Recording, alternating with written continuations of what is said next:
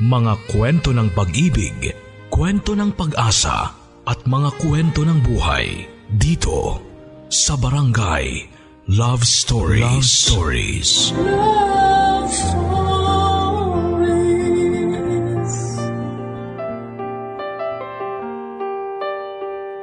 Nakalimot na ba siya? Yung taong minsang nangako sa'yo na kahit na anong mangyari ay walang magbabago sa pagsasama ninyong dalawa. Yung taong nagpadama sa iyo na hindi ka madaling kalimutan.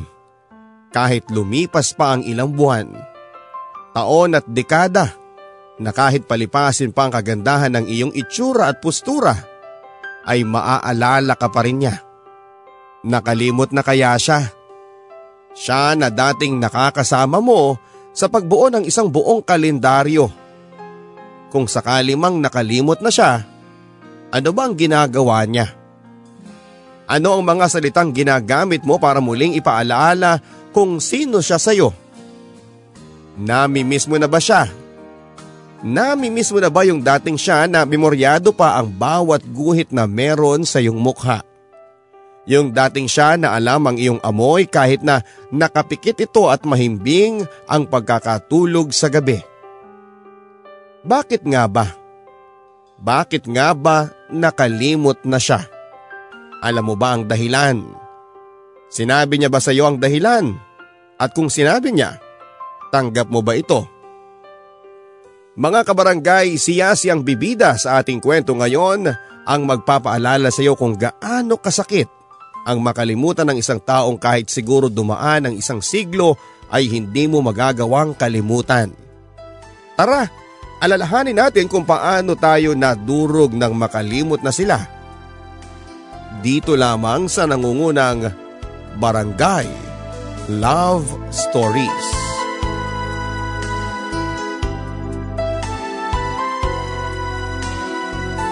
Dear Papa Dudut Ate, pabili. Nasa isang suking tindahan ako papadudot para bumili ng suka. Ang tagabantay ay nakaharap sa kanilang telebisyon. Muli kong kinuha ang kanyang atensyon sa pamamagitan ng pagtutok ng piso sa ibabaw ng kahoy nitong harang. Ate, pabili ho sabi ko. Sigaw kong sabi pero hindi pa rin ito tumingin sa akin. Hindi ko alam kung hindi ba ako nito narinig o sadyang nagbibingi-bingihan lamang. Tinignan ko kung ano nga ba ang dahilan ng agarang pagkabingi nito ng mga sandaling iyon. Malabo ang aking mga mata kaya sinikap kong palapitin ang mukha ko sa store para mas masilip ko kung ano ang kanyang pinapanood. Isang variety show sa tanghali. Nagpapalakpakan ng mga tao habang kilig na kilig na pinapanood ang dalawang artista na kumakanta habang magkahawak sa mga bewang. Love team ang mga ito. Muli akong tumingin Inalam kung sino ba ang dalawang iyon na naging dahilan para hindi ako marinig ng tindera. At dito ay kumabog ang sakit sa puso ko. Kilala ko ang lalaking nasa telebisyon.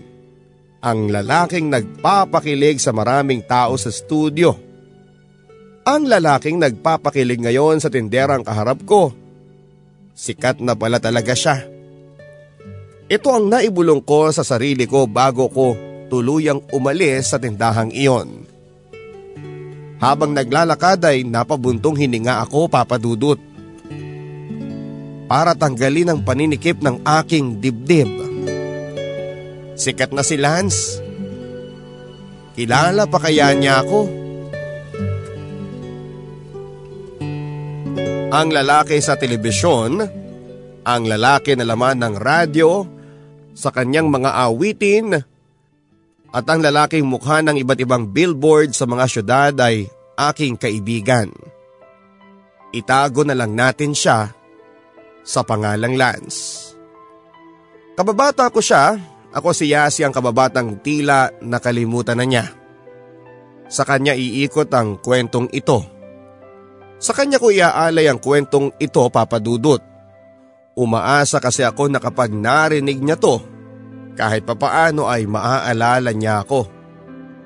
Maalala niya na minsan ay nagkaroon siya ng isang kaibigan na iniwan niya sa probinsya.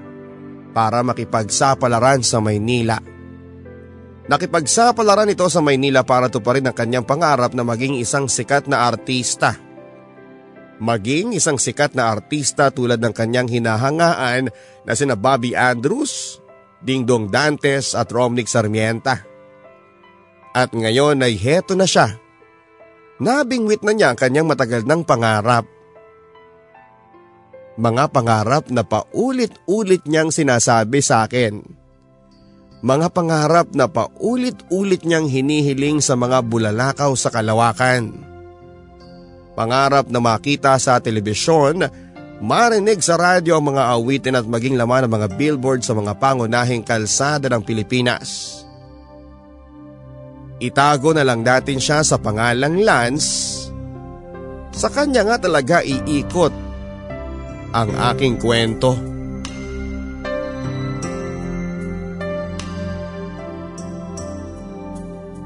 Sige, saktan mo pa ako. Ano? Saktan mo pa ako. Diyan ka naman magaling, hindi ba? Manakit ng babae. Hala, sige, saktan mo ako. Sigaw kong sabi sa harapan ni Lance pero paismid lang itong tumingin sa akin kaya naman nawala na ako ng ganang ipagpatuloy pa ang sinasabi ko. Ang pangit ng acting mo, Yasi. Konti pa gayahin mo si Anthony Tos. Yung bigay todo talaga ang emosyon o kaya naman eh si Angelica de la Cruz mga ganoon. Tara ulitin natin. Pumustura itong muli para saluhin ang mga linya sa gawa-gawa naming script para sa gawa-gawa rin naming pelikula. Ayoko na. Pagod na ako eh. Maglaro na lang tayo ng piko kina Tina. Nakasimangot kong sabi habang marahan na kinamot ang aking batok para ipakita ang aking pagkayamot. Naupo pa nga ako sa gilid ng kalsada para lang ipakitang pagod na ako sa paulit-ulit na pamimilit nitong umarte ako sa ginagawa naming pelikula. Naupo ito sa tabi ko para pilitin pa akong muling umarte. Halika! Isang take na lang tapos libre na kita ng pritong leeg ng manok kinaman ng Carmen. Tara na! Tayo ka na dyan! Hinila na ako nito para masunod ang gusto niya. Napilitan akong tumayo at muling humarap sa kanya. Nakasimangot ako kaya naman hinawakan ito ang aking baba para alisin na ang aking pagkainis pero tinabig ko ang kamay nito. Ayoko naman kasi nitong pinapagawa mo sa akin eh. Ayoko naman mag-artista-artistahan. Hindi naman bagay sa akin. Tingnan mo nga at ang negra ko. Sinong kukuha sa aking manager, hindi ba? Sumimangot akong lalo. Eh maganda ka naman ah. Pwede ka maging artista. Ang sabi nito at matalim akong tinignan. Tigilan mo nga ako, Lance. Sinasabi mo lang yan para samahan kitang umakting-acting dito. Ikaw lang ang may pangarap maging artista, no? Gusto ko maging teacher, kaya tigilan mo na ako. Muli akong bumalik sa pagkakaupo at natawa na lang itong sinundan akong paupo. Ang suplada mo talaga? O sige na, tara na. Punta na tayo kina Tina. Makilaro na tayo ng piko. Si Lance, pangarap na talaga niyang maging artista. Kinder pa nga lang kami dati ay panay na ang kanyang pag-starring sa mga programa sa school lalo na kapag Pasko. Gustong gusto niyang umarte sa harapan ng maraming tao. Kaya nga lahat halos ay kuyugin ng kanyang ina kapag may nalalaman itong nangangailangan ng extra sa mga pelikula kapag may dumadayo sa aming maliit na bayan. Pero madalas nga itong hindi nakukuha dahil ang hanap nila ay yung taga-probinsya ang itsura. Morenong bata. Mistiso kasi si Lance at Aladino Guevara ang itsura. Kaya naman hindi rin ito nakukuha. Pero hindi sila tumigil magina para makamit niya ang kanyang pangarap. Kapag may piyesta ay nagpapakitang gilas ito si Lance kasama ang kanyang ina na umarte kasama ang iba't ibang batang kakilala namin na nahihilig din sa pag-arte. Kahit doon man lang sa maliit naming stage sa munisipyo ay mapakita niya ang kanyang talento. Sabi ng iba ay makikipagsapalaran na ito sa Maynila pero masyadong malayo ang Maynila para puntahan nila. Kaya nga hanggang sa lumaki kami ay nag-aabang na lang ito ng mga talent scout na maliligaw sa aming maliit na bayan. Ganon pa man ay hindi siya sumuko. Para sa kanya ay hindi dapat sukuan ang kanyang pangarap. Kahit na anong mangyari, gumawa ka dapat ng paraan para tuparin ito. Dito din ako bilib kay Lance. Positibo at malakas ang loob. Gwapo pa. Oo, gwapo talaga. Hindi nga namin alam kung bakit parang nilabas lang ito sa lupa itong lalaking ito dahil kutis pa lamang ay malayong malayo na sa mga taong nasa paligid nito.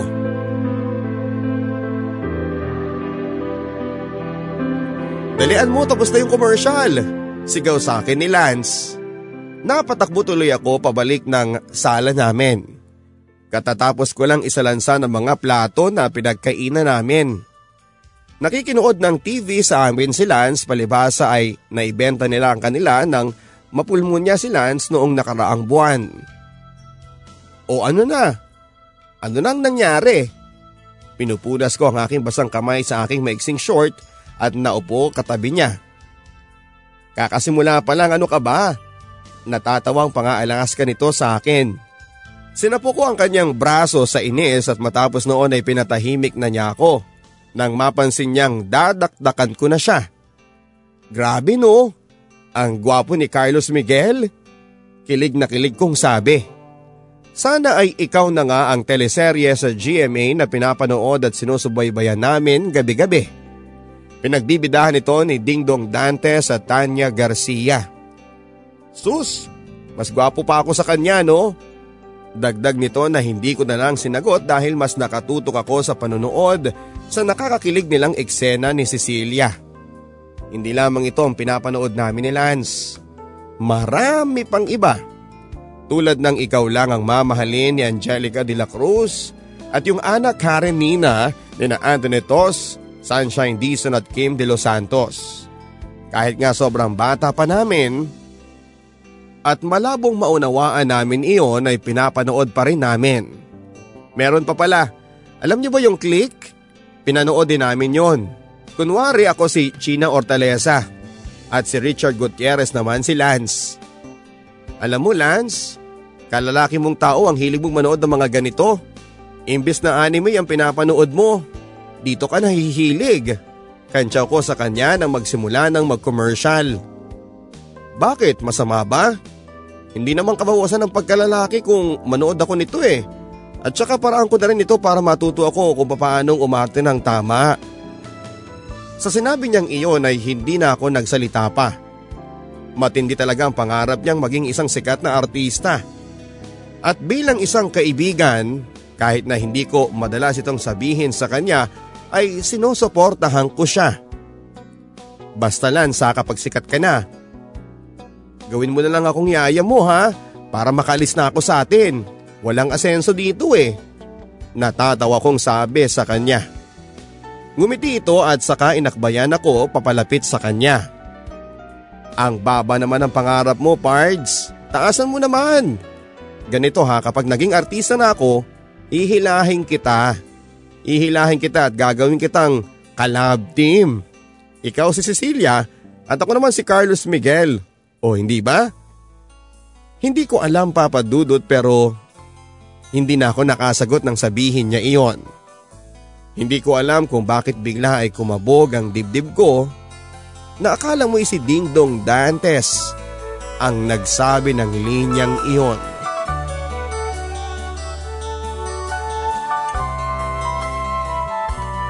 Patingin-tingin, pasulyap-sulyap. Hanggang dyan lang ako kay Lance. Sigating pa lamang kami noon ay crush ko na ito. Pero hindi ko sinasabi sa kanya para saan pa. Kaibigan lamang naman ang turing nito sa akin. Hanggang dun lang. Tropa. Tagatulong na umakyat sa puno ng bayabas.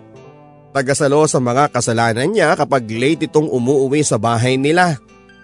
Tagapakinig sa mga pangarap nito na nais niyang matupad. Kaibigan, dakilang kaibigan. Yun lang ako kaya para saan pa? Para saan pa na sabihin ko sa kanya hindi ba? Para akong si Angelo De Leon sa pelikula nila Bobby Andrews na wala na bang pag-ibig. Kasangga, tropa, kaibigan, yun lang ang tingin nito sa akin. Astang lalaki din kasi ako kaya paano ako nito magugustuhan? Paano niya ba ako magugustuhan ng isang kagaya ko? Napakagwapo nito at kulang na lang ay magmukha akong yaya nito kapag katabi niya. Kaya nga para saan pa hindi ba? Kontento na ako sa pagtingin-tingin at pasulyap-sulyap. Kontento na ako maging kaibigan lang. Pero kontento na nga lang ba ako? Hindi ba ako gagawa ng paraan? Minsan, lalakas ang loob ko na aminin sa kanya ang nararamdaman ko pero kapag napapatingin ako sa kanyang mapungay na mga mata ay bigla akong lalamunin ng kaba. Ewan ko ba? Makapal naman ang mukha ko. Alam ng buong barangay namin yan pero iba nga siguro talaga ang epekto ng karisma nitong si Lance. Biglang ninipis ang mukha ko at sa huli ay lalamunin ako ng lupa sa hiya na aminin sa kanya. Hi Lance, kailan mo ba ako makikita hindi bilang isang kaibigang babae. Kailan ko ba mararamdaman na isa akong babae sa'yo? Yung babaeng mamahalin mo, kasunod ng nanay mo. Kailan nga ba? Hi Lance, mahal kita. Pero hindi mo alam.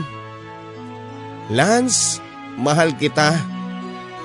Pero wala kang pakiramdam.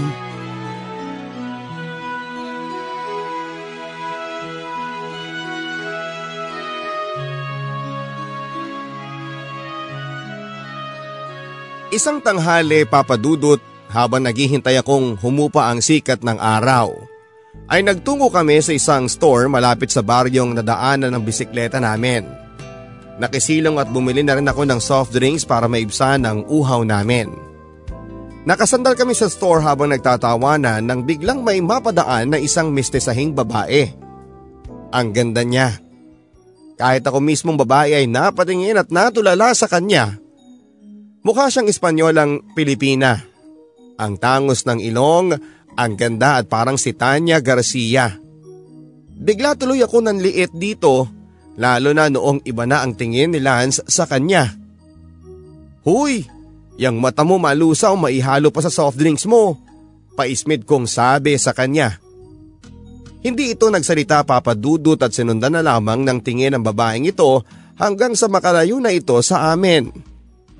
Grabe Pards, ang ganda niya nakita mo yon. Siniko pa ako nito sa tagiliran na mas kinabwisit ko.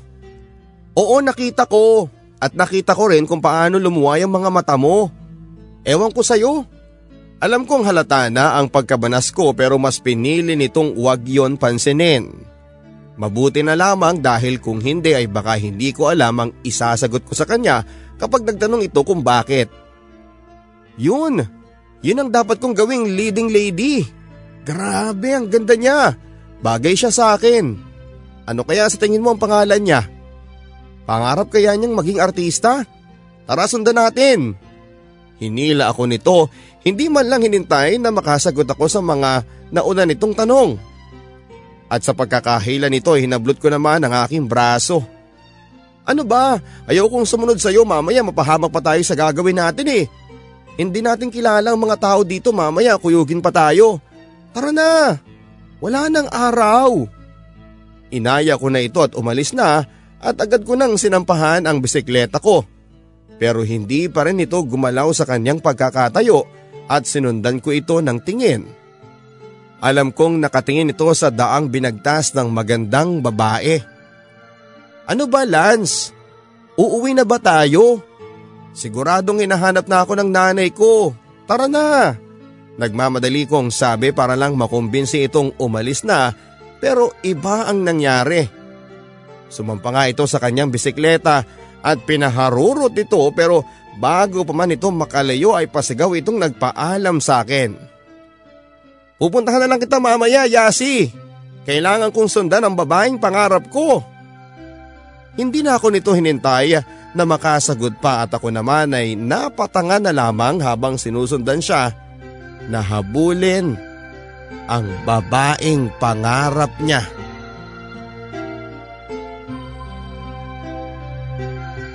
Flames, hope. Yan ang madalas kong pinag-aaksayan ng oras kapag nasa kwarto lang ako at walang magawa. Flames, hope. Pangalan ko at pangalan ni Lance at inaasahan ko na lagi na marriage ang ilabas pero paulit-ulit na lang. Kahit maingat ako sa pagbibilang ay puro friends ang lumalabas. Binato ko ang notebook ko nang sa huli ay nagsawa na akong umasa na mapalitan pa ito. Baka nga hanggang friends lang talaga kami. Humilata ako sa kama at tumunga nga sa kisame. Pati ang larong flames wala ring ibinigay na chance sa akin. Nasa ganitong pag-iisip ako nang maulinigan ko ang pagbukas ng pinto. Niluwa nito si Lance. Bagsak ang mga balikat habang patungo sa aking kama. Napatayo ako at nag-alala. Huy! Ayos ka lang ba? Pero bago pa ito sumagot ay binagsak nito ang kanyang katawan sa kama at humarap sa kisame. Naupo ako sa gilid ng kama at hinintay ang sagot niya. Si Marie yung babae sa kabilang baryo, yung mistisa. May boyfriend na pala siya at sa susunod na linggo ay uuwi na ito sa Canada. Nakasimangot nitong sabi. Lihim akong napangiti. Akala ko naman ay may kalaban ako sa puso ni Lance yun pala ay wala. Ayos lang yan. Makakahanap ka pa ng babaeng para sa'yo. Tingin ka lang sa paligid mo. Ewan ko ba papadudod kung bakit ito ang sinabi ko pero kung ito ang tsansa para mapansin niya ako na gusto ko siya ay sige sasagarin ko na. Ang hirap naman ito Pards. Pag-graduate na ako ng high school ay wala pa rin ako nakikilalang babae para sa akin. Nakakainis naman tong bayan natin. Kung nasa Maynila ako marahil eh, mag-uumapaw ang mga babaeng pwede kong maging karelasyon. Sa mga sinabi niyang iyon ay napabagsak ang aking balikat. Nalungkot ako sa mga sinabi niya. Kailangan ba talaga na sa Maynila pa niya hanapin ang dawan niya? Binagsak ko na rin ang aking katawan sa kama at sinabayan siya sa pagtitig sa kisame. Siguro nga ay tama ang sinasabi ng Flames. Na pinag-aaksayahan ko lang siya ng oras. Friends lang talaga kami. Hanggang dun lang. Utang na loob yasi. May panahon ka pa ba para umasa?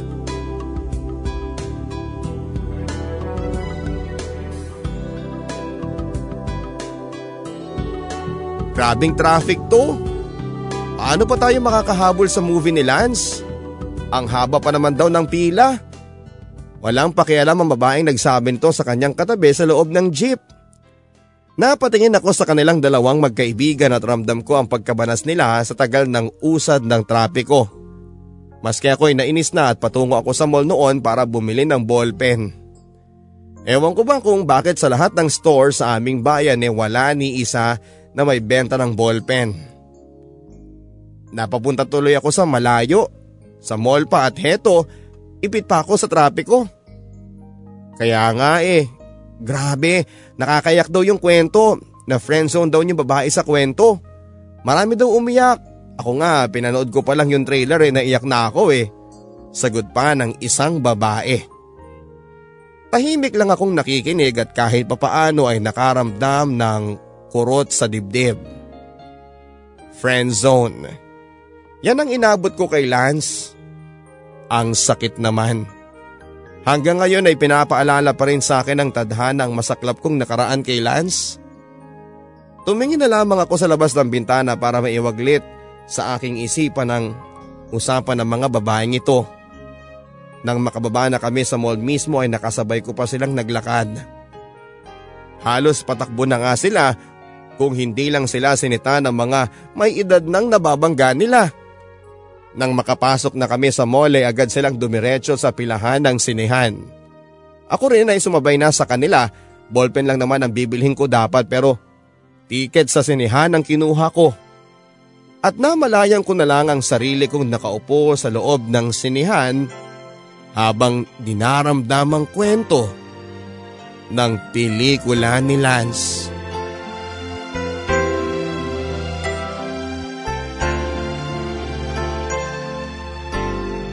Hoy! Ikaw Lance ha?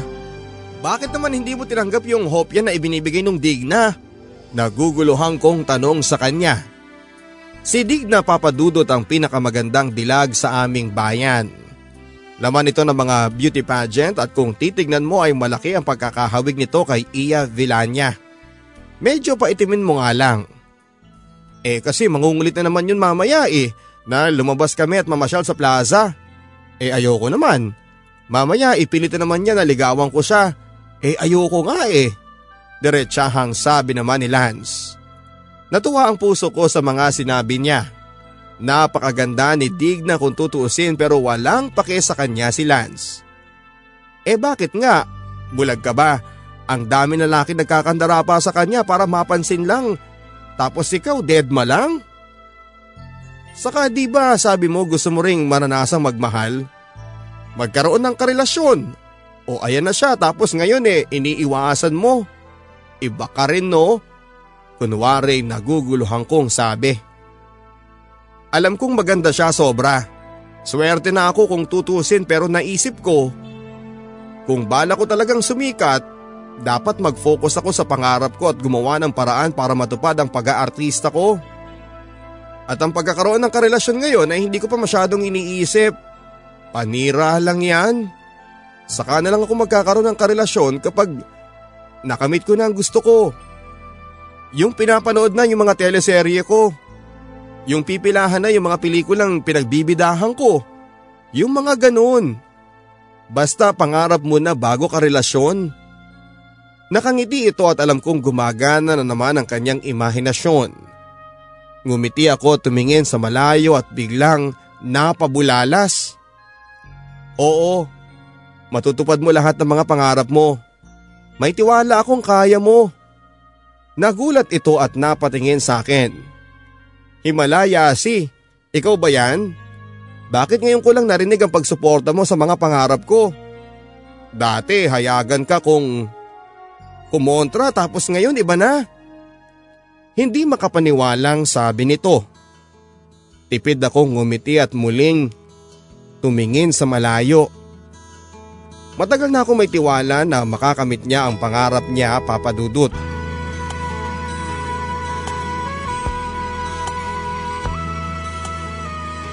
Natatakot lang ako. Natatakot ako na kapag sobra na ang tiwala niya sa sarili niya ay bigla itong magtungo sa Maynila at pa rin ang pangarap nito. Ayoko. Ayoko mangyari yon dahil ibig sabihin lang nito ay iiwan niya ako sa bayang ito na mag-isa. Hindi ko kaya na wala siya. Hindi ko kaya na hindi siya makasama sa araw-araw. Dahil una pa lang, alam kong mahal ko na siya. Grabe no? Nakakaiyak ang galing umarte ni Lance. Nakakadala yung mga eksena. Ito ang biglang sabi ng aking katabi sa sinihan. Mugto na ang mga mata nito sa kakaiyak mula noong simula. Nakakaiyak naman talaga ang kwento. Pero hindi ko naman gagawin ang pag-atungal na ginawa ng katabi kong ito. Nakakahiya Inabutan ko ito ng tisyo nang mapansin kong mauubusan na ito. Pasensya ka na kung umiiyak ako sa tabi mo ha.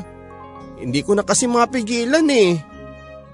Nakaka-relate kasi ako sa kwento. Nagmahal na rin kasi ako ng kaibigan ko na hindi naman ako gusto. Muli ko na namang narinig ang pag-iyak nito at halos hindi na nga ito makapanood. Tumango na lamang ako at muling tumingin sa napakalaking screen. Saktong mukha na naman ni Lance ang bumungad sa akin. Napakagwapo talaga niya.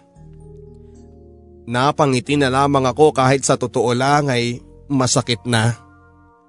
Masakit na ang bawat eksena na parang ibinabahagi ang naging buhay ko na kasama siya. Hindi ko masisisi ang aking katabi kung umiiyak ito ng ganon. Dahil kahit ako rin naman ay naiiyak na pero nagawa ko lang pigilan. Napabuntong hininga ako papadudot. tumingin sa bidang babae. Umiiyak at nakikiusap na mahalin siya ni Lance. Parang ako.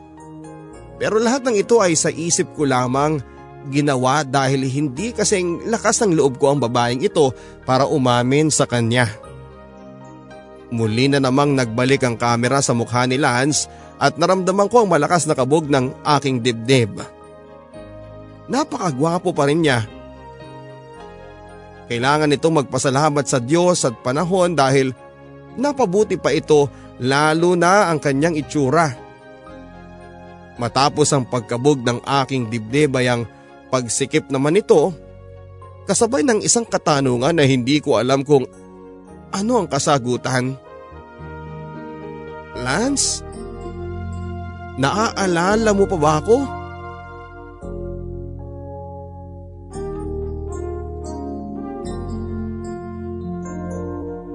Hoy, ano ka ba? Huwag kang malungkot dyan. Tara, nood na lang tayo ng Daisy 7. Pag-aalo ko kay Lance isang tanghaling tapat. Bumuntong hininga na lamang ito at saka muling umiling. Uuwi muna ako? Tumingin ako sa kanya at naawa. May nagtungo kasing isang grupo ng gumagawa ng isang sikat na pelikula sa aming bayan. Naghahanap ang mga ito ng e-extra kaya naman gabi pa lang ay pinaghandaan na ito ni Lance para matanggap ito kinabukasan pero hindi siya nakuha. Hindi daw bagay sa kanya ang role dahil panay magsasaka at hardinero ang kailangan. Mukha daw kasi siyang hasyendero. Kaya naman ayon, malungkot siya. Hindi na ako sumagot noon at sinabayan na lamang ang kanyang paglalakad hanggang sa bigla kaming mapahinto nang may tumawag sa kanya. Ang direktor ng pelikula. Nagtaka kami at napatingin sa isa't isa ano pa bang kailangan niya? Iho, mabuti na lang at naabutan kita. Hindi kita sinali sa pelikulang ito dahil hindi bagay sa'yo. Pero may isang pelikula akong nababagay sa'yo. Heto ang numero ko. Tawagan mo ako sa next Sunday ha? Ngumiti ito at iniwan na kami. Hindi kami makapaniwalang pareho. Eto na. Eto na ang hinihintay niya. Napalundag ito ng makalayo na ang direktor at pagkatapos noon ay tuwang-tuwang sinabi ang mga plano niya sa akin sa mga oras na yon. Masaya akong nakikinig sa kanya pero nadurog ang puso ko. Nang wala man lang itong nabanggit sa akin, nakasali ako sa mga plano niya.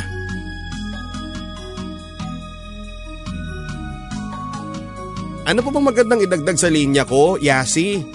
O kaya eh, ano pa yung muestra sa kamay ko, yung dapat eh, na dapat kong ipakita? Sunod-sunod na tanong ni Lance sa akin isang gabi habang nasa bubong kami. Madalas kami dito pagkatapos manood ng mga teleseryeng pinapanood namin. Ugali na namin ito at lagi kaming dito at walang ibang ginagawa kundi ang mag-asaran hanggang sa magiging seryoso ang usapan sa mga plano sa buhay. At sa huli ay mapapatitig na lang kami sa kalangitan. At namamangha sa ganda ng mga bituin na walang tigil sa pagningning. Pero ngayong gabi ay iba. Andito kami sa bubong para tulungan ko siyang mag-insayo sa script na ibinigay sa kanya ng direktor na nais siyang kuning artista. Ano bang alam ko dyan? Kaya mo naman eh. Maayos naman yung ginagawa mo. Gawin mo lang kung anong gusto mo. Bagot kong sabi sa kanya. Kanina pa kasi ito at panayon lamang ang ginagawa. Panay ensayo. Eh gusto ko nang mahiga sa bubong para masulyapan ang ganda ng kalangitan. Umupo ako sa bubong at tumingin sa malayo. Sumunod ito at naupo na rin sa aking tabi. Yasi, malapit na.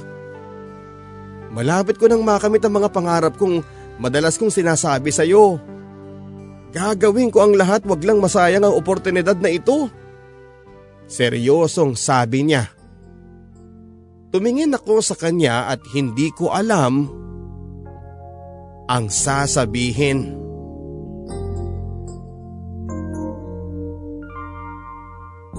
Hindi naman niya inaasahang sasagot pa ako kaya naman nahiga na ito sa bubong at inuna ng kanyang mga braso. Nakatingin sa mga bituin tulad ng dati. Alam mo Yasi, mula nang malaman ko yon, hindi na ako makatulog. Ang sabi ko sa sarili ko kapag eto nasayang pa, alam ko matatagalan na naman bago ako magkaroon ng oportunidad.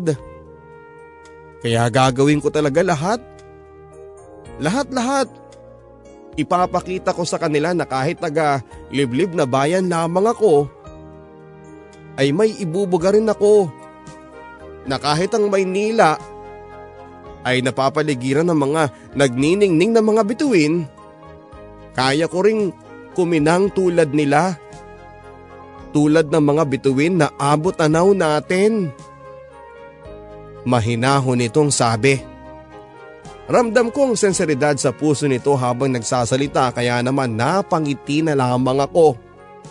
Masaya ako para sa kaibigan kong ito. Masaya kasi alam kong bata pa lamang kami ay eto na ang gusto niya. At saksi ako sa mga pag-iyak nito kapag pakiramdam niya ay wala ng pag-asa na makamit pa niya ang pangarap niya. Saksi ako sa mga araw na hinahasa nito ang talento niya sa harapan ng salamin habang ginagaya ang mga paborito niyang artista. Pero malungkot ako. Malungkot ako kahit papaano dahil alam ko na sa pagtupad niya ng kanyang pangarap ay iiwanan na niya ang maliit naming bayan para makisabak sa malawak na gubat ng Maynila. Iiwanan na niya ang lugar namin. Iiwan na niya ako.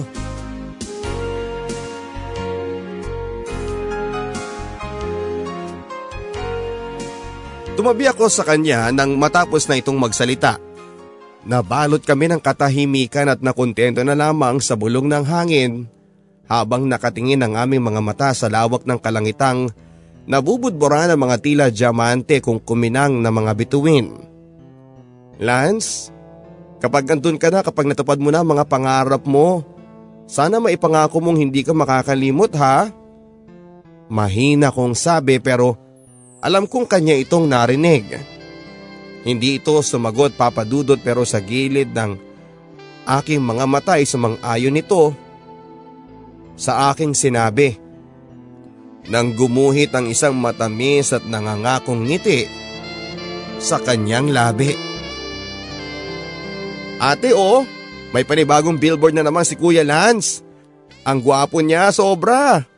Tuwang-tuwa ang bunso kong kapatid nang mapahinto ang luma naming pick up sa napakalaking billboard nito sa mismong kabayanan namin. Isang linggo ng tanghali. Nilabas ko ang aking ulo sa bintana at ilang saglit pa'y umismid na. Tigilan mo na nga yung kakakuya Lance mo sa kanya. Hindi mo na yan kuya. Nagbago na siya. Yang nakikita mo sa billboard na yan, produkto na yan ng Maynila. Nilabas ko ang cellphone at kunwaring nagtitext para hindi na sumagot pa ang aking kapatid. Hindi lang nga ito nagsalita pa pero ang ina ko naman ang sumalo sa aming usapan. Anak, Baka naman kasi madaming ginagawa si Lance ngayon kaya hindi na ito nakakauwi sa atin. Isa pa, wala na rin ang mga magulang niya doon dahil sumama na rin sa kanya kaya wala na siyang dahilan para bumalik sa atin. Alam mo naman buhay artista na ang kaibigan mong yan. Hindi ko naman siya masisisi kung sakaling mawala na ito ng oras para bumiyahe pa patungo dito. Ang layo kayo ng Maynila pag-aalo ng aking ina. Sinagot ko ito ng pagkunot ng noo at muling nagsalita. Hindi nay, kasi kung gusto naman talaga niyang bumalik sa atin kahit gaano pa kabigat ang schedule niya ay magagawa niya ng paraan. Hindi yun rason, hindi ba nay? Kapag mahalaga sa iyo ang isang tao, gagawa at gagawa ka ng paraan para makita mo to. Bakit nay? Hindi ba ako naging mahalaga sa kanya? Hindi ba niya maalala na yung panahon na puro pa lang siya pangarap? Ako yung walang sawang nakikinig sa kanya kahit anong oras ng araw? Ako yun, di ba? E asa na siya ngayon? Ni isang paramdam wala. Maski man lang sana nabanggit niya sa mga interviews niya na may isang kaibigan na naiwan niya sa lugar niya. Eh hindi niya mabanggit. Pati kung saan siya nagmula ay binauna rin niya sa limot. Hindi na siya si Lance. Hindi na. Hindi na siyang kaibigan ko na simple lang at hindi nakakalimot. Yang nakikita ko sa telebisyon at naririnig niyo sa radyo, hindi yan ang kaibigan ko dahil yung kaibigan ko alam kong hindi makakalimot yun. Tuloy-tuloy kong sabi. Hindi na sumagot pa ang aking ina lalo na nang mapansin itong punong-puno ng hinanakit ang loob ko habang binibitawan ang mga salitang yon. Hindi ako nagsisisi na bumuka ang aking bibig para ibulalas ang sama ng loob kong matagal ko nang tinatago. Nang umandar na ang mga pick-up ay Saglitan kong sinulyapan ng billboard ni Lance at bago pa man ito tuluyang mawala sa paningin ko ay nasambit ko sa aking sarili ang hinanakit ko rito. Hindi na ikaw si Lance. Hindi na ikaw ang kaibigan ko.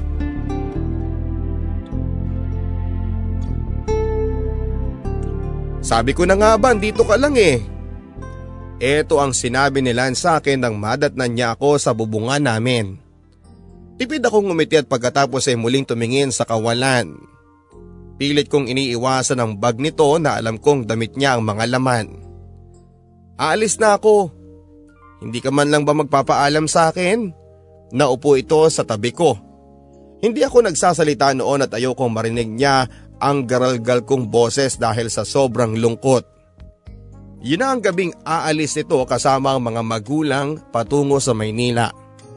Mula sa hindi kalayuan ay nakita ko na ang nirerentahan nilang jeep para ihatid sila sa pier. Kuya si, nakikinig ka ba sa akin? Untag nito na tila hindi ko siya nakikita ng mga oras na yon. Tumingin ako sa kalangitan para pigilan ang pagbagsak ng aking mga luha at para humanap ng bituin na kukuha ng kinang sa aking mga mata. Dahil sa nagbabadyang luha. Pero wala akong mahagilap. Puro ulap ang aking natatanaw. Lahat ng bituin ay tumakas din ang gabing iyon marahil ay nakakaramdam din sila ng lungkot sa paglayo ni Lance. Yasi! Ang sabi niyang muli at pagbanggit nito ng aking pangalan ay bumigay na ako. Yumakap ako sa kanya pero pilit pa rin kinukubli ang lungkot sa kanyang pag-alis. Ilang saglit kaming magkayakap. Walang may balak na magsalita. Hanggang sa kumalas kami sa pagkakayakap ng bumusina ng jeep para ipaalala sa kanya na kailangan nilang umalis. Yasi mag-iingat ka rito ha. Balitaan mo ako kung anong nangyayari sa'yo, pwede ba yon? Tumingin ako sa kanya at pilit nilalabanan ng luha na gusto nang lumaban palabas. Baka nga ikaw ang hindi magbalita sa akin kung ano na nangyayari sa iyo eh. Baka ikaw yung makalimot kasi magiging abala ka na sa mga shooting mo at sa mga pelikulang gagawin mo. Pabiru kong sabi para pagaanin ang aming sitwasyon. Natawa na lamang ito at muli akong niyakap. Hindi ako makakalimot, Yasi. Paano ko nga ba makakalimutan ng isang taong walang sawang nakinig at sumuporta sa mga pangarap ko? Habang ang buong mundo ay masyadong abala para makinig sa pangarap ng iba. Ikaw lang naman yun eh, hindi ba? Tandaan mo, Yasi. Kung ano man ang makamit ko sa Maynila ay malaki ang naiambag mo roon. At tatanawin ko malaking utang na loob ang mga oras na ibinigay mo sa akin para tulungan ako na makamit ang bituin gusto ko. Salamat Yasi ha. Salamat. Halos ayaw ko nang bumitaw sa pagkakayakap sa kanya noon. Dahil alam kong oras na gawin ko yon ay tuluyan na itong mawawala sa akin. Mawawala na ang kaibigan kong nakakasama kong magbisikleta sa ilalim ng araw. Ang kaibigan ko papadudot na nakakasama kong umiyak at matuwa sa mga palabas sa telebisyon at ang kaibigan kong kasabay kong umaawit sa mga awitin sa radyo. Ang kaibigan kong nakakasama ko sa pagkwento ng mga mumunting pangarap na meron ng puso ko sa ilalim ng bilog na buwan at ningning na mga bituin sa langit. Muli na namang bumusina ang sasakyan at tanda na kailangan na niyang magpaalam. Tumango ako para hayaan na siyang makababa sa bubong. Pero bago ito tuluyang makababa ay muli itong tumingin sa akin para ihatid ang kanyang paalam. Nang makababa na ito papadudot ay hindi ko na sinundan pa ng tingin ang sasakyan nila. Nahiga ako tumingin sa kalangitan. Pinakinggan ang bulong ng hangin sa aking mukha pero kumupas ang tunog ng umaandar nilang jeep at wala pang ilang minuto ay natahimik muli ang aking paligid. Masyado ng payapa ang paligid. Ligtas na marahil para ipakita ang aking kahinaan at unti-unti ay bumagsak na ang mga maiinit na luha sa aking mga mata. Habang nakahiga, nakatingin sa maulap na kalangitan habang sinasambit ang pangalan ng aking kaibigang tuluyan ng nagpaalam. Ang pangakong sulatan, paramdaman ay unti-unting pinutol ng panahon. Sa una ay naging madalas ang aming sulatan at teksan pero nang tumagal ay naging madalang ito.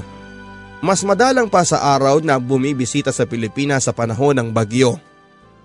Lima, tatlo hanggang isa lang, naging isa na lang ang pinapadala nitong mensahe sa cellphone at sa sulat kada anim na buwan at ang isang sulat na yon ay tuluyan ng nawala nang naging madalas na ang paglabas nito sa telebisyon at nakagawa na ng sariling pangalan. Balita? Wala na akong balita sa kanya. Iisipin kong patay na ito pero dahil nakikita ko pa ng paulit-ulit ang mga teleserye, pelikula at commercial nito sa telebisyon ay alam kong ayos lang ito.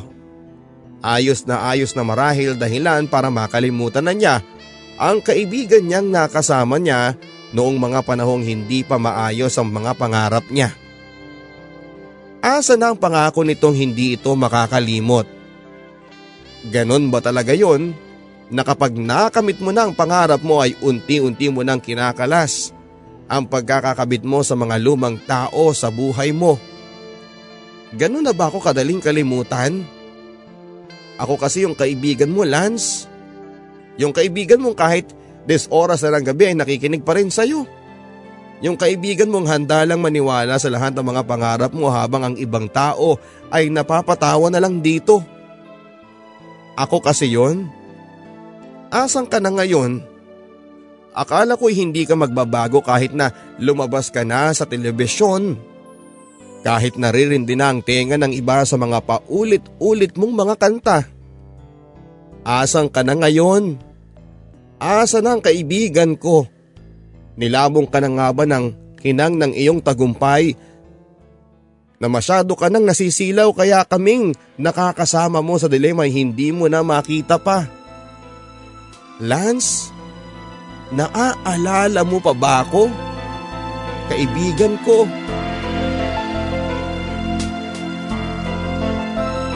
Umiiyak ka na naman dyan. Nagulat ako nang mahuli akong umiiyak ng aking tatay sa aming bakod. Naupo ito sa tabi ko at hinihintay na mapunasan ko ang mga luha ko bago ito magsalitang muli. Ang gwapo ng Lance, no? Abay ang layo na nang narating ng batang yan. Parang kailan lang tinatawanan ko pa kayong dalawa habang umaarte kayo dito sa mismong bakod natin. Yang hiya pa nga kayo at tatakbo pa alis. Parang kailan lang nandyan lang siya sa sala natin at nakikinood ng mga palabas sa TV. Tapos ngayon eh, siya na ang pinapanood natin. Ang bilis talaga ng panahon. Nangangarap lang siya noon tapos ngayon ay hawak-hawak na ng kanyang mga kamay ang pangarap na yon. Nakikinig ako noon kay tatay habang muling pinupunasan ng mga luhang walang paalam na tumutulo sa aking mga mata. Naaalala ko rin kung ilang mga timbana ang iniyak mo mula noong umalis siya. Hindi mo lang alam anak, nakadikit ang tenga ko sa pader ng kwarto namin ng nanay mo habang pinapakinggan kong humihikbi ka sa kalaliman ng gabi. Kung alam mo lang kung paanong hindi ako pinatulog ng pag-iyak mo noon. Hindi mo lang alam anak na doble ang hirap na nararamdaman ko sa tuwing nakikita at naririnig kitang ganyan. Mula nung umalis si Lance, mula noong sumikat na ito sa Maynila, ay malaki nang nawalang ligaya sa iyo. Hindi na ikaw yung masiyahing yasi na pinalaki namin. Kasabay ng pagbabago ni Lance ay naging ganon din ang pagbabago mo. Hindi mo na ginagawa mga bagay na nagpapasaya sa iyo dati. Mula noong mawala siya. Ngayon hindi mo na matignan ang telebisyon na dati halos idikit mo na ang mukha mo sa kapapanood ng TV. Asa na ba yung yasing anak ko? Sa mga sinabing ito ng aking tatay Papa Dudut ay napayakap ako sa kanya.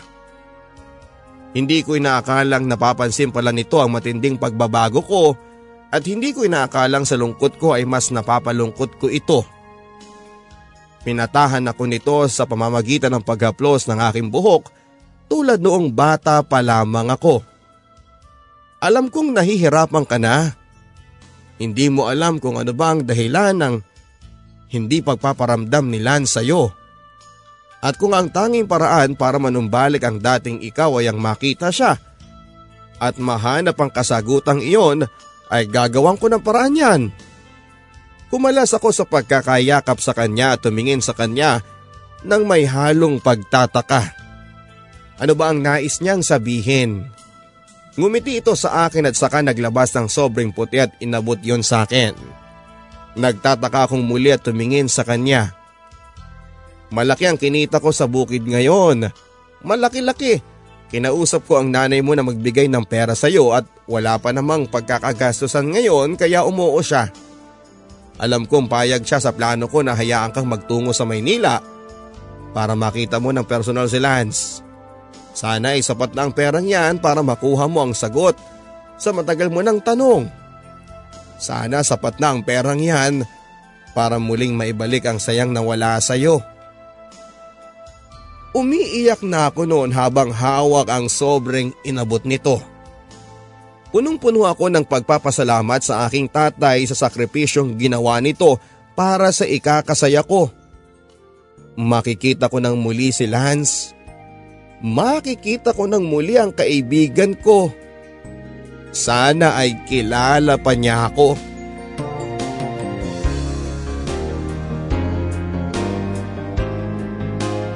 Siksikan, gipitan at sigawan. Yan ang naabutan kong eksena nang mapunta ako sa isang mall show ni Lance. Ang daming tao. Halos mahilo ako sa gitgita ng tao. Halos kanina pa akong alas 12 ng tanghali dito kaya naman nasa harapan na ako. Tanging biskwit at soft drinks lamang ang laman ng aking tiyan na kumakalam na. Pasalamat na lamang ako sa ingay ng paligid kaya hindi ito naririnig. Alas tres na ng hapon papadudot, inip na ang mga taong napaasa na na sinabing alas tres ilalabas si Lance pero may iba palang performance na sumalubong sa amin. Kahit ako'y inip na at nilipasan na rin ang gutom. Alas 4 na at asa na nga bang sinasabi ng host na ilalabas na siya. Alas 5 na at konting tiis pa, lalabas din siya. Alas 6 na nang marinig ko ang sigawan, hiyawan at nang mapatingin ako ay nakita ko ang paglabas nila sa stage habang kumakanta. Hindi na mapakali sa kilig ang mga nasa paligid ko habang ako naman ay natulala na lamang at hindi makapaniwala na matapos ang ilang taon naming paghihintay ay nakita ko na siyang muli. Napakagwapo nito. Malaki ang pinagbago nito sa kanyang totoy na itsura noong nasa baryo pa namin siya. Kitang kita ko ang kakaibang saya ng mga mata niya habang umaawit at lumalapit sa audience. Hindi na ako makahinga noon sa lakas ng pagtambol ng puso ko. Pamilyar pa ako sa lakas ng kabog ng dibdib na yon na kahit matagal ko na itong hindi narinig ay alam kong isa lang ang dahilan nito. Si Lance at heto kaharap ko na siya.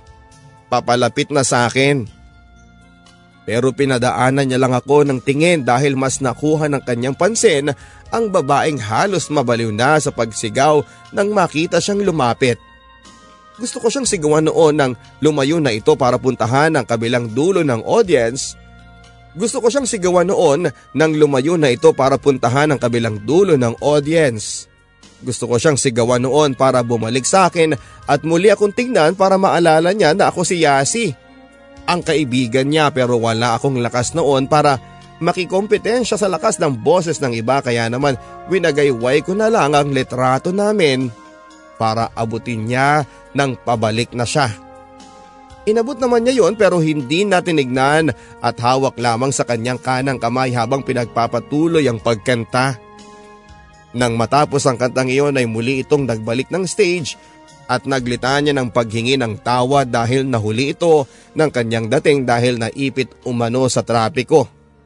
Ilang dasal ang aking inusal na tignan niya ang narawang aking inabot pero hindi niya ito nagawa. Marahil papadudot ay nakalimutan na niya itong tignan matapos niyang kunin sa akin. Para sa next na kanta, sarili ko po itong komposisyon Isang kanta na ginawa ko para sa mga taong hindi nabigyan ng tsansa na masabi ang nararamdaman nila para sa mga taong mahal nila. Sana magustuhan ninyo. Nang magsimula na itong muling kumanta at nang magsimula akong unawain ng liriko ng kanyang kanta ay unti-unting nagbalik ang sakit sa aking damdamin. Muli akong nagbalik sa nakaraan kung paanong ilang beses kong binalak na sabihin sa kanya ang aking nararamdaman pero hindi ko nagawa sa takot na layuan ako nito sa oras na umamin ako sa kanya. Naramdaman ko ang sakit at hapdi sa bawat liriko na kanyang inawit.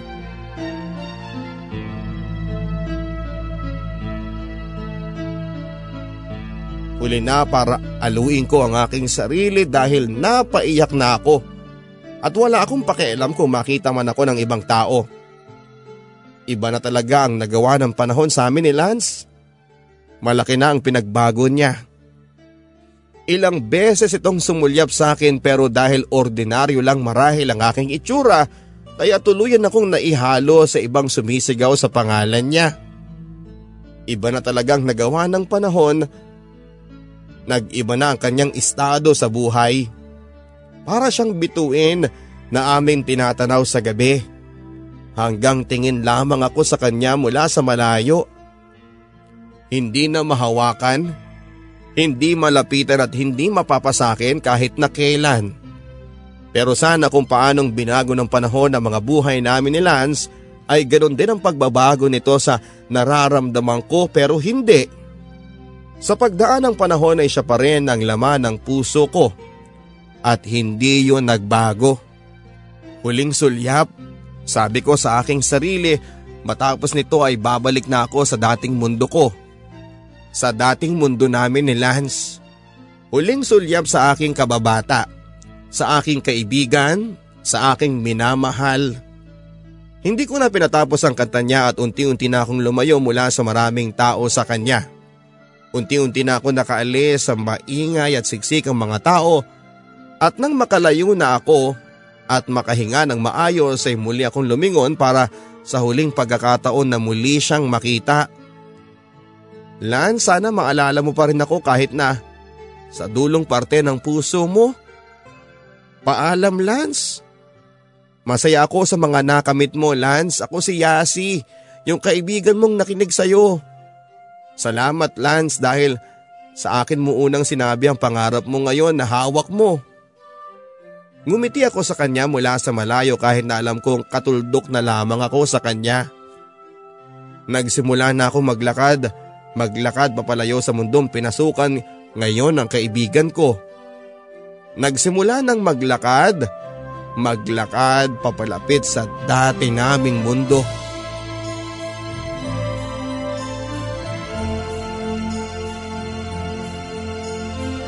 Nakasakay na ako sa bus patungo ng Pierre, pauwi ako noon.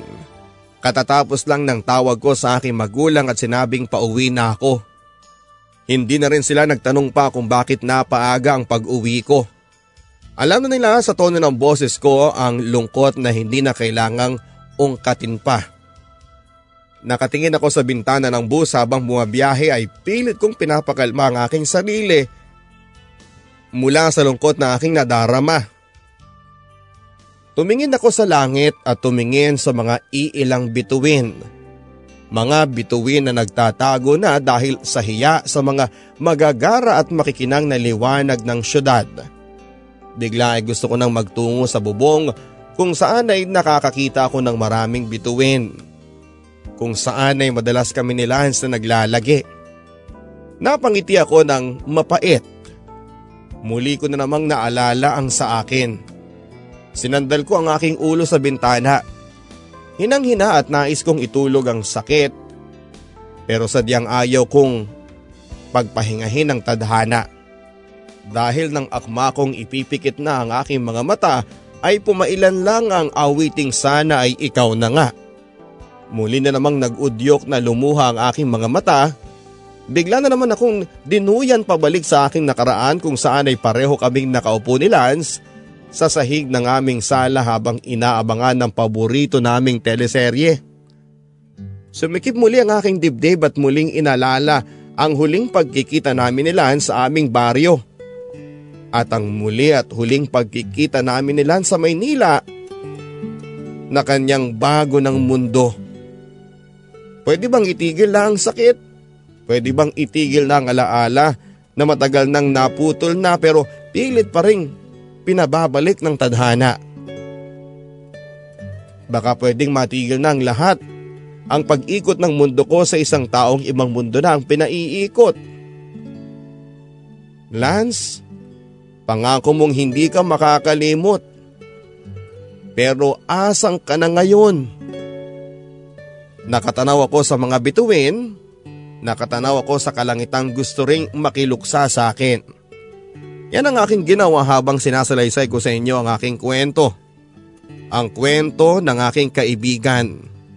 Sa bubong kung saan nabuo ang maraming kwentuhan, dramahan at halakhakan ang bubong na saksi sa aming mumunting pangarap at ang bubong na saksi sa aking pagluha ng tuluyan ng magpaalam sa akin si Lance.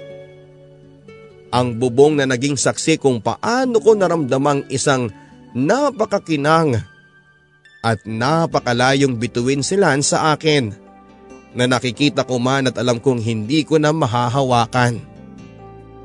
Habang ginagawa ko ang liham na ito papadudot ay hindi ko maiwasang makaramdam muli ng lungkot dahil mag-isa ko na lamang na hinihigaan ng bubong na ito. Nakakamiss ang dati kung saan ay bata pa lamang kami noon at naguunahan kami sa maganda at matibay na parte ng aming bubong. Muli nga akong napatingin sa malayo kung saan ay eksaktong nakaparada noon ang nirerentahang jeep ni Lance kung saan ay eksaktong naramdaman ang hinagpis ng humaharurot na ito papalayo sa akin. Bakit ba kasi kailangang magbago ang lahat? Masaya naman kami noon noong simple pa lamang kami at tanging ang lawak ng kalangitan ng saksi sa saya ng aming paslit na puso. Marami nang nagbago.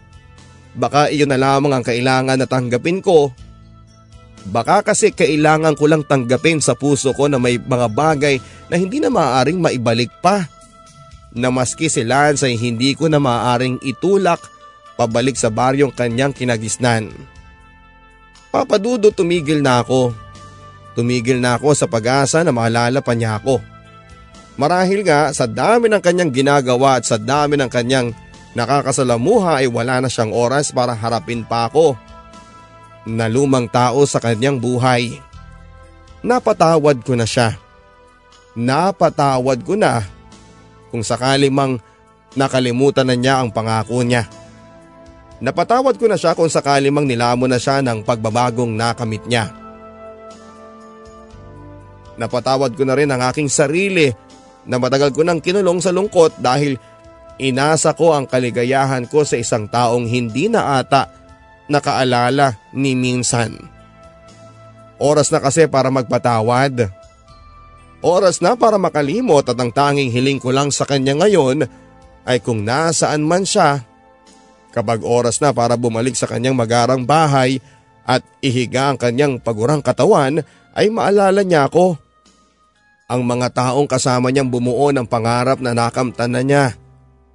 Sana pagsapit ng gabi kapag mag-isa na lamang ito sa kanyang kwarto at hindi na nababalot ng karangyaan at kasikatan ay muling sumaginawa sa kanyang isipan at maalalang kaibigan niyang minsan nang nakinig sa mga pangarap niya. Ang kaibigan niyang naniwala sa kakayahan na mararating niya. Ang kaibigan na hanggang sa huli ay lumipas man ng taon ay naalala pa rin siya. Sana papadudot maalala pa niya dahil hanggang ngayon, laman ng puso ko ang mga alaala niya ang inyong kabarangay, Yasi.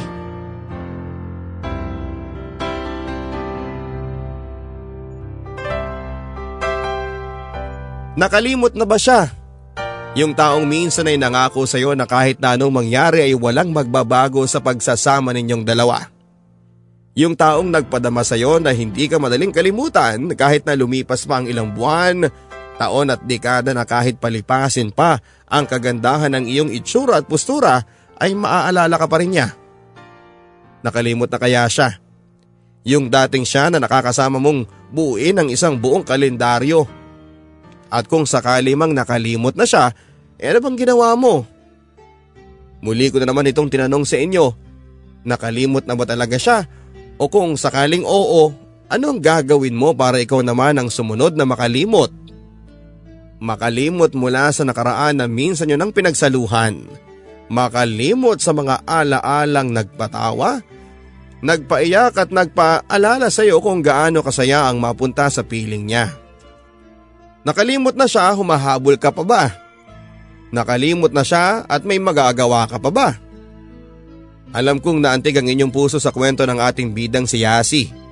Naantig at alam ko na nararamdaman niyo yung sakit dahil minsan sa inyong buhay ay naranasan nyo na na makaramdam at makalimutan kayo ng isang taong alam nyong naging bahagi at naging mahalaga sa inyo.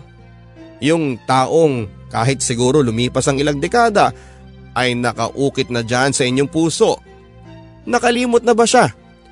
Yung taong minsan ay nangako sa iyo na walang magbabago sa pagsasama ninyong dalawa ang liham kasaysayan ni Yasi ay muling isinulat para sa radyo ni Lady Gracia o ni Miss Gremlin Umali. Ang ating theme song naman ay inawit ni Joe Perril at ni JB Ramos sa patnubay ni Maestro Jamie Horado. Muling balikan ang episode na ito at i-download ng libre sa pamamagitan po ng ating podcast. Hanapin lamang po ang www.gmanetwork.com slash BLS Podcast Guide para malaman ang paraan ng pagda-download ng libre. Ako po ang inyong si Papa Dudut sa mga kwento ng pag-ibig, buhay at pag-asa. Dito sa Barangay Love Stories, number 1. Pagsikat ng araw Pag-ikot ng mundo. Buhay mo'y tuloy sa pagtakbo.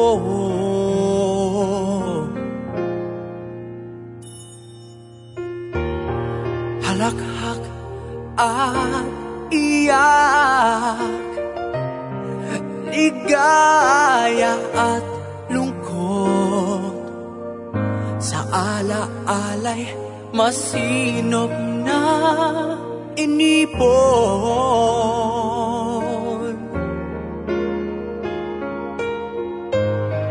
Pakinggan mo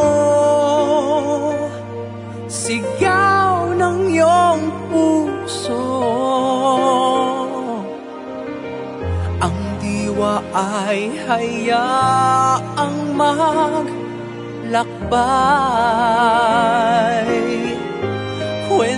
ng pag-ibig at ng buhay ay Yaman ng alaala sa buhay mong taglay